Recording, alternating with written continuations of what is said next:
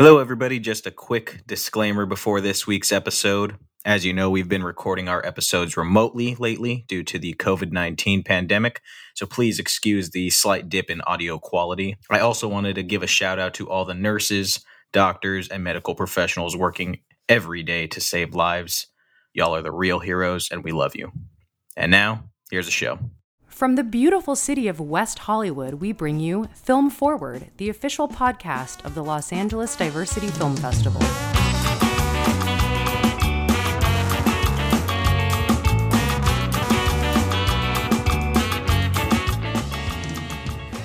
Hey, hey, welcome to Film Forward, everybody. Hope everybody is staying safe and staying healthy. I am thrilled to be joined by today's guest. She is the producer of such shows as Insecure and The Black Lady Sketch Show. Both of those air on HBO.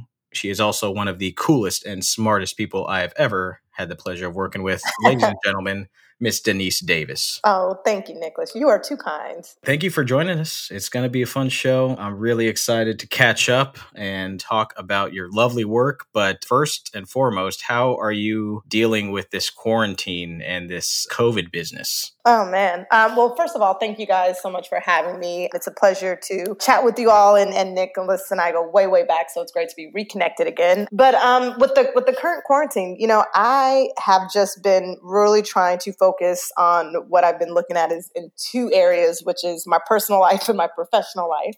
Um, yeah. So I've been, you know, very adamant that whenever we get out of this quarantine um, or the stay at home mandates are lifted, that I better have had something that I can feel proud that I did for my personal self, um, whether that's a hobby or working out or being healthy. I was like, I cannot come out of this three months later exactly the same person that I was coming into this. Um, so I made that promise to myself. So I'm working on that. I've been actually running two miles a day, so I've been very proud of myself. Good for you. God bless. Thank you. Thank you. Guys. Not been easy, I'll tell you that. Um, and then on the professional side, I mean, you know, I've been keeping busy. There's always things going on, at least from our industry standpoint, in terms of development and still doing a lot of reading. But, you know, more importantly, just really trying to find ways to be the most productive on certain projects and, and making sure that, you know, we can still find a way to push them to the next level, even though, you know, nothing's shooting right now. There's still always things you can develop and sell as a producer. So yeah, that's that's been pretty much my day to day, honestly. Same thing every day. well, it's good. It's good. You're staying busy, staying. You know, it sounds like you got a good, good head on your shoulders. You're keeping uh, productive, keeping strong. Not surprising at all. Let's jump in. Let's talk about Insecure, which is one of the best television shows on. Oh, Thank you, thank you, thank you. Uh, very excited for the season. Yes, uh, so far so great as far as I'm concerned. It's now it's now just started uh, airing its fourth season, and I think we're jumping into the fourth episode of that's going to be airing May 3rd, which will be right before I think this pops out. Okay. Or right after. I'm sure almost everybody knows, you know, about this show, but for let's say the five people who don't, can you just tell the audience what what Insecure is about? Yeah, no, so Insecure is a half hour comedy series on HBO and you know, it really explores the lives and the friendship of two uh, young black women who are uh, initially approaching 30 years old and really just trying to figure out their lives and their lives that include, you know, the insecurities that we all deal with. And just, it's very grounded, very relatable, very authentic and funny and on that. And so really just trying to paint a perfect snapshot of what lives look like. And I will say it's very black um, but it's also very specifically black on purpose. And it, but it doesn't speak for everybody in that culture. And it really is just trying to be its own thing. So um, just super proud of it. And it's been a wild wild ride even over these last few years. And you've been with the show since the beginning. Dare dare i say even before the beginning dare you say yeah in, in some iterations yeah i've been producing with Issa Rae the creator and the star of the show for god i'm going on eight years in june which is insane i produced Awkward Black Girl, the web series, with her the second season. And that's how we formed a working relationship. And then Insecure actually came around a couple years after that. And so we just stayed working together. And she was able to bring me on to the pilot of the show. So in its stages, I, I've been around since we shot the very first pilot. What's it like to kind of be with the project for that long. You know, time is an elusive thing. When you start off with a pilot, what probably seems like yesterday, but was five years ago, what's it like to watch the project grow? And, you know, you're watching these characters grow and you're watching yourself grow and Issa grow as creators and producers. What is that process like? It's honestly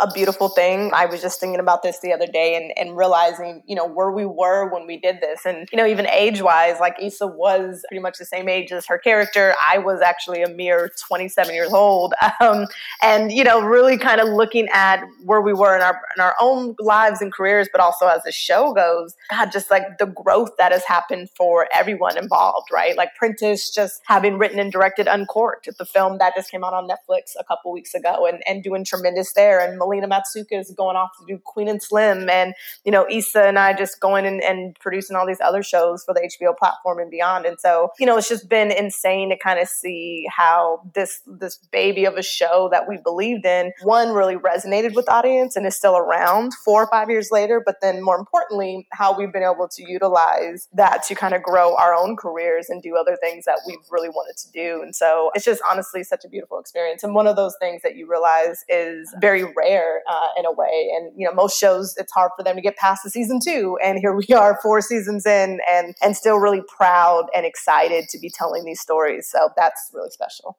Absolutely. And the, the stories are great. As you mentioned, just like top to bottom, you guys have had this insane catalog of really talented people. You know, Melina, Issa, yourself, like the cast is all hopping, doing great things. Some of the DPs you guys have worked with, I've worked with Ava not too oh. long ago, oh. DP, and it's, uh, she's just uh, absolutely incredible. She's um, phenomenal.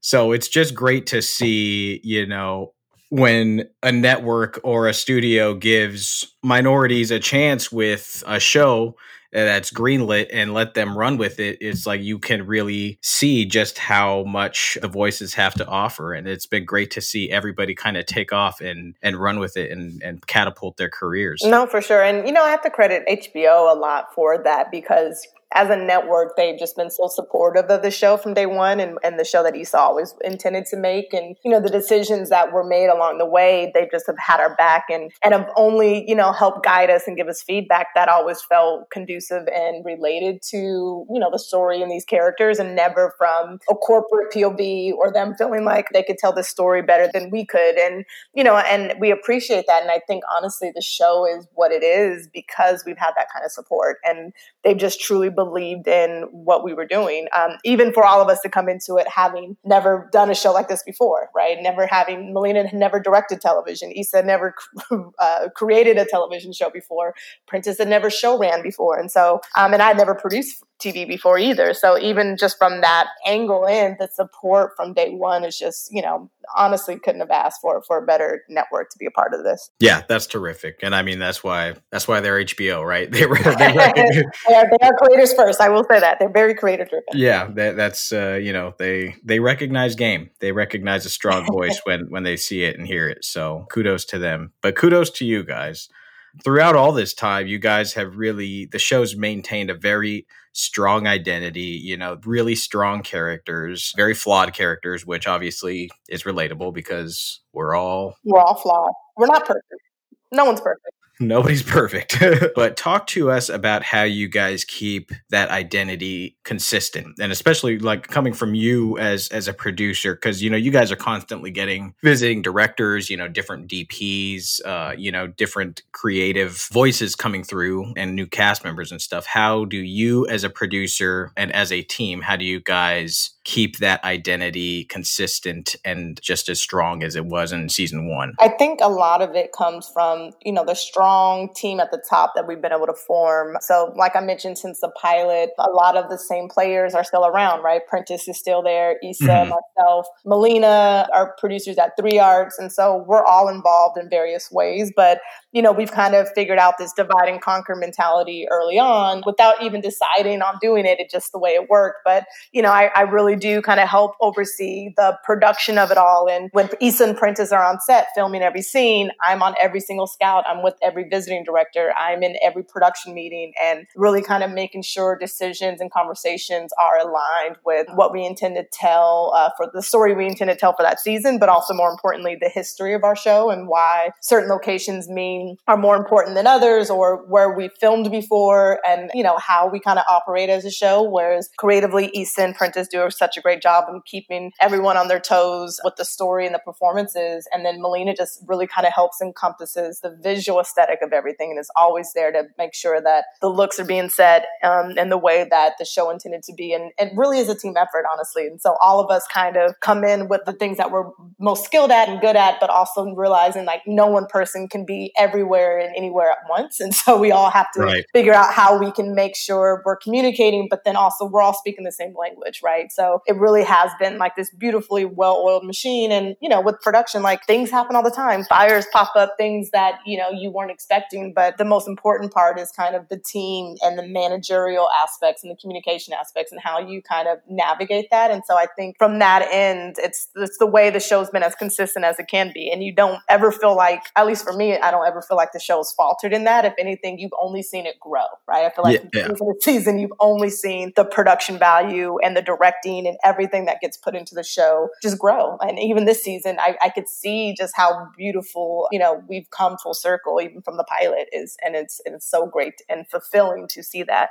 Absolutely. Let's talk about that a little bit. Production, you know, value. I mean, the production value's always been high from the get, but you could see kind of just, you know, the characters are, are there, the stories there, the history is there. How has the production value or the budget changed, I guess, you know, from season one to season four? Does it affect the way that you guys aim to tell the story at all? You know what's interesting? N- not necessarily. I don't think we go in intentionally knowing that we want to go bigger and bigger. I think it's always, we've always let the story dictate first, right? And so figuring out what's in the story. But then I think what's been more interesting is just always making sure we're staying true to what our show is. And so that means, you know, always fighting for authentic, real locations. We film, you know, six days an episode and I'd say five out of those days are out on location and, and rarely right. on the soundstage. And so, you know, making sure that we're always pushing ourselves to remain, um, to keep the identity of our production and DNA true to life, but then also, you know, letting the story dictate what we're doing. And so it just so happens that when you look back from a POV now from season one, you see, um, you know, Coachella, you see season one was Malibu, you mm-hmm. know, and,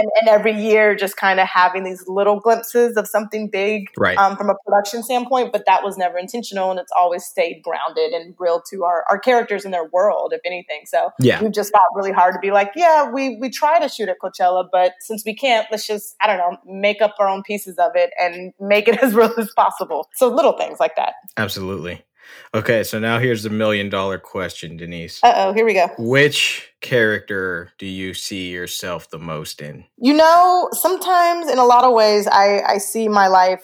It, well, it's hard because I can't say it's like dead on with any one person, but sure. I think I relate to Issa's story line the most, Issa Dee's. And part of it is just because I think we've all gone through life questioning at some point whether or not you're doing what you love, you're doing something you're passionate about, or you're doing something that that's really dear to you. And, you know, frankly speaking, I've only been producing my entire life. So I don't know what it's like to not want to do this, but right. I've had to, you know, check in with myself and question myself along the way and making sure that I'm always remaining true to who I am. And I think what we're seeing is the character really explore that, really trying to find out who she is in this world, who she wants to be, what she wants her life to look like. And, you know, within that context, I just relate to so much about that. I wholeheartedly agree. I too, I think, relate to Issa Dee the most. I love it. So, so you're saying you, you've cheated on someone? All right, where are we going, Nicholas? What's no, happening? well, not that part, not so much. But, but if I had, I would have done. I would have done all the same reactions that Issa did. The show's fantastic. I'm, I'm so happy that you guys made it to the fourth season and counting. I can't wait to see how the season ends. If for those of you who haven't seen it, the entire series is streaming right now on HBO Go, HBO Now, and new episodes of Insecure air on Sunday nights. So check it out. We are going to take a quick break and we'll be right back with more with Denise Davis on Film Forward.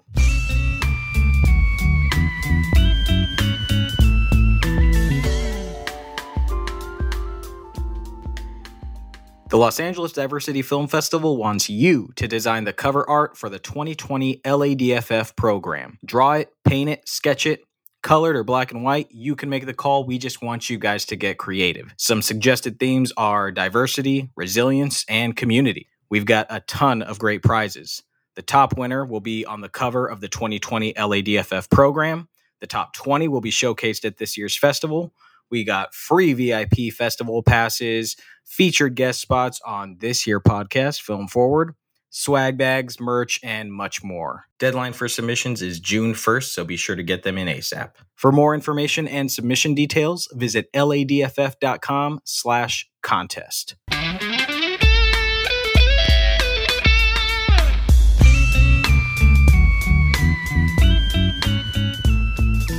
All right, welcome back to Film Forward, everybody. We are talking with producer Denise Davis. So, Denise, you and I come from kind of like similar background of producing and production in general. When you know, sometimes you just got to do everything. You got to know everything, you know. And when we worked together way back in the day, uh, you were an all-encompassing producer. You know, and in every you were the line producer. You had the, creative in the mind. You had you were you know you were putting out small fires. You were putting out big fires. You were you know picking wardrobe. You were you had your finger on the pulse of the set. What does you know having that background in producing how how has that aided your career in television now? Has it given you a leg up? Yeah, no, absolutely. I mean, it's one of the things I've been most grateful for is having the background that I had in freelance line producing and, and in production, and that's because I realized you know in TV it really is a writer's medium, right? And so the mm-hmm. showrunners and the writer producers, because I'm again I'm a non-writing producer, I should make that uh, distinction clear, um, which means I'm not hired to write for the show and then produce the show. I'm coming in strictly as a producer from the executive level as someone who works for the production company who's behind the show. So that being said, you know, I in the TV landscape, I'm a very different type of producer on set. And um, because I'm not spending time in the writer's room, I spend so much time on set or in prep. And so the conversations and the language that is spoken in those rooms just comes so natural to me, right? It's, mm-hmm. it's no different than when I was back in the day going to do produce low budget web series. The right. production and the nuts and bolts of production will always remain the same, but the challenges you face will always be different. The story you're telling is always going to be different, and the budget you're dealing with will always be different. And so those areas, you know, have been very flexible, but it's allowed me to adapt and adapt pretty quickly. Even though I had never produced an episode of TV before, very quickly during the pilot, I realized like, oh, it's the same thing. There's just, I don't know, a hundred more people and a couple million dollars more in the budget level. But the way yeah. you make film, the way you make television, the way we tell our stories for this medium is exactly the same, right? And so once you know that, you just feel like you're adapt, uh, adept to do anything in any way. And so I'm forever, ever grateful. Yeah. And no matter what the budget level, for anybody who's listening, no matter what the budget level, there's always going to be fires. There's always going to be fires. It's never perfect. I wish we could say that there's been times when you just had like a perfect production just without any hiccups, but that's never the case. Where would the fun be in that, Denise? no, would no, they wouldn't need us, Nicholas. They would be like, right. we don't need producers. There's no, there's no problems to solve. Everything right. is great. So, going off of that, talking about fun and talking about what's got to be a really interesting show to put together is another show that you're a producer on, the Black Lady Sketch Show. Yes. I mean, this show looks like a freaking blast. It's a lot of fun. It's obviously pure comedy day in and day out. And, you know, with that one, I, I have to give so much kudos to, to Robin Thede and Jax Media who helped produce that show with us. You know, it's not an easy feat. I mean, there's been plenty of sketch shows out there, and ours is similar, but also very much stands on its own just from the, the value, the, the amount of cameos, and quite honestly, having so many different sketches and, and different locations and different creatives. And it was definitely a, a puzzle piece of one to kind of fit together and figure out how to approach that because it wasn't just a linear story that we were telling. Yeah. I mean, some of the guest stars that you've had on that show. The guest stars alone has got to be like that's dream come true level stuff. Like you got Angela Bassett, David Alan Grier, Patti LaBelle. Like I mean, that's yeah, no, you, that was fun. And also when it comes to guest stars with those people of those names, like you know, you don't really have a lot of flex. You're, you you have to ask yourself as a producer. You're like, God, like, do we go and grab this guest star and they tell us this is the only hour and the only day they can shoot, or do Right. we come to them and say this is the only hour and the only day we could shoot this sketch? So we need you to be free because we didn't have a lot of wiggle room. And so you know there was a lot of interesting back and forths depending on the the celebrity cameo, depending on the sketch, and trying to make it all work in a schedule that made sense because we just didn't have a whole lot of flexibility, but obviously had really, really big dreams and wishes for who we wanted. And, you know, so, so amazingly proud of how that all turned out. And Vicky Thomas, who's our casting director, just really, really drove that boat and made it all happen somehow, some way. It's a tightrope when you're working with big, big guest stars or big celebrities like that because it's, you know, as an AD, I know the scheduling could be very, very. It's a, uh, it's like playing Jenga, you know.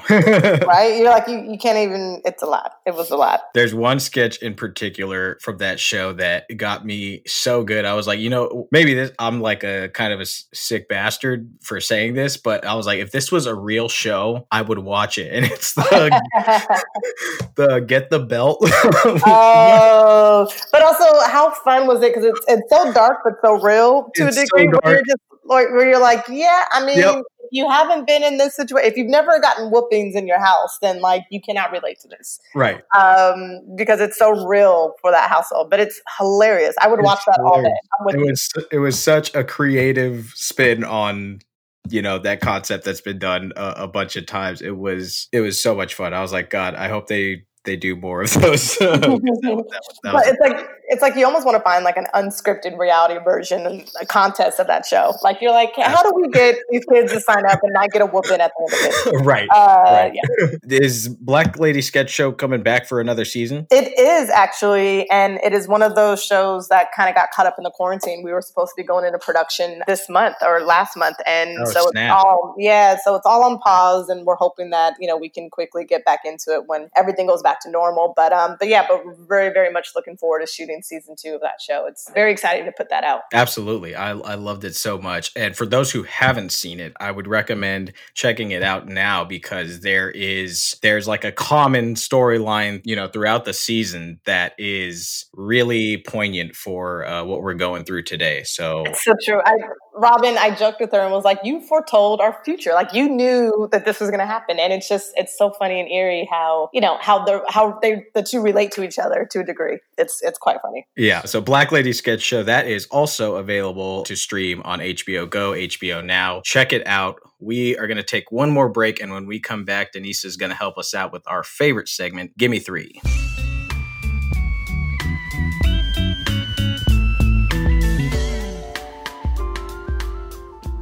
What's up, everybody? Here's another edition of Cinephile News, news for all you cinephiles out there. The world's largest theater chain says it will no longer show Universal Pictures movies when their cinemas finally reopen. The decision was made in response to Universal's release of some of its major motion pictures for premium on demand rather than waiting to show the film in theaters, which obviously they would have had to wait due to the coronavirus pandemic. Trolls 2 World Tour was one of the biggest of these motion pictures that was released, and so far the film has grossed over $100 million in streaming rentals. After that film's release, NBC Universal said that they plan to release even more films with premium on demand rentals in addition to blasting them out in the theaters. And well, AMC didn't take too well to that. Since they've made their announcement not to show Universal Picture films, Regal Theaters have also made the same commitment. High drama, y'all. We'll see how it plays out and if AMC and Regal stick to their guns once movies like, say, Fast and the Furious 9 come to the big screen, which is owned by Universal. And in some somber news, legendary Bollywood actor Irfan Khan passed away last week from cancer. American audiences know him from his roles in Slumdog Millionaire and Life of Pi, but before those films, he was one of India's treasures. And he'll be remembered for his roles in such films as The Lunchbox and the Oscar nominated Hello Bombay. Do yourself a favor this week and check out some of his work. He was one incredible actor, and you know, he just stole any scene that he was in. He will be missed both in Hollywood and Bollywood. That's all for Cinephile News today. And now, back to the show.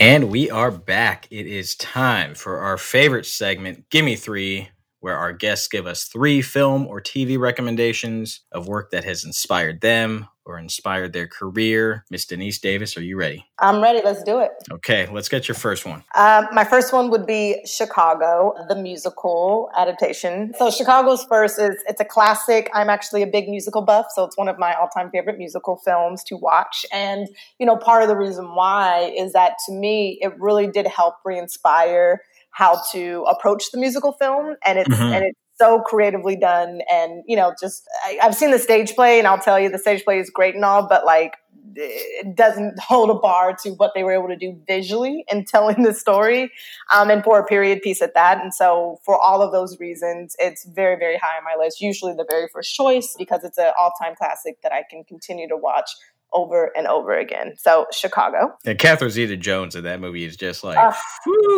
I mean, between her, all the performances, Richard Gere, yeah. you know, Renee Zellweger, Queen Latifah, like every single performance is spot on and just impressive, right? Like you just you yeah. cannot believe the amount of work that they all put into this from the song and dances, all of them. Queen won an Oscar for that, right? She did. She did.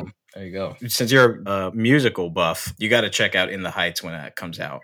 I'm so excited for In the Heights, man. Um, let me tell you, because also you realize, like, as much as I love the film on Chicago, something like In the Heights to me is going mm-hmm. to break the new mold for a musical for a different generation because it's so diverse. And yeah. I think in the musical space, you know, we don't have a lot of diversity there, or at least diversity that feels like it can pander to a more commercial, widespread audience. You know, you have things like Dreamgirls and the like that have come out over the years, but still very feel like they were targeted and very niche. And so something like In the Heights or even Hamilton Hamilton, right? I'm, I'm really hoping kind of breaks through and is able to play to just much wider, larger audience yeah. versus being, you know, put in a box. So I'm, I'm very excited about that one. Me too. I'm excited for it. All right, let's get your second one. So my second one should come to no surprise, but it's a television show. You might have heard of it called Breaking Bad. Never Breaking, heard of it. Never heard of it. Oh man, that's a bummer. You must go watch it today if you haven't. but no, but Breaking Bad, you know, from a career perspective, Breaking Bad came out when I was in college transitioning into grad school and you know, I went to film school for undergrad, I went to film school for grad school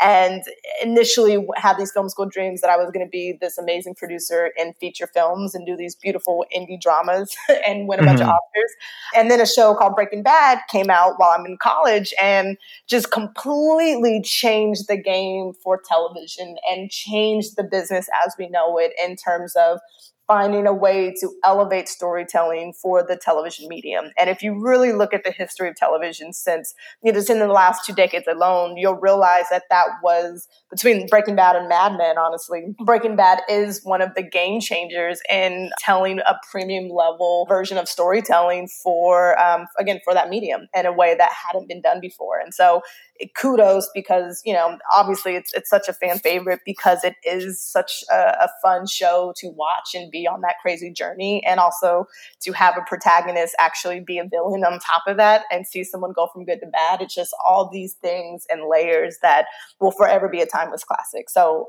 definitely on my list all time favorite television show breaking bad. Absolutely. I remember the first time I was also in in film school when that when that show hit and I was like on a like a travel gig. Like a bunch of us were staying in the same house and you know a, a, long day after set we all come back and a few of the crew members were like have you seen Breaking Bad? Have you seen Breaking Bad? This was like you know 3 or 4 episodes in to the whole series and so they threw it on and I just my my hair was blown back my head exploded. I was like whoa this is different. Never seen, and you realize it's different the minute you get into it. You're just like, mm. you've never seen something like that for TV, I, and it takes you a second to even register it. Yeah, yeah, excellent choice. Breaking Bad can't go wrong. If you haven't seen it, what the hell is wrong with you? But uh, go watch it now. All right, and your your third and final, Miss Denise. My third and final, I was trying to be very educational here, but my third and final on this list is Scandal.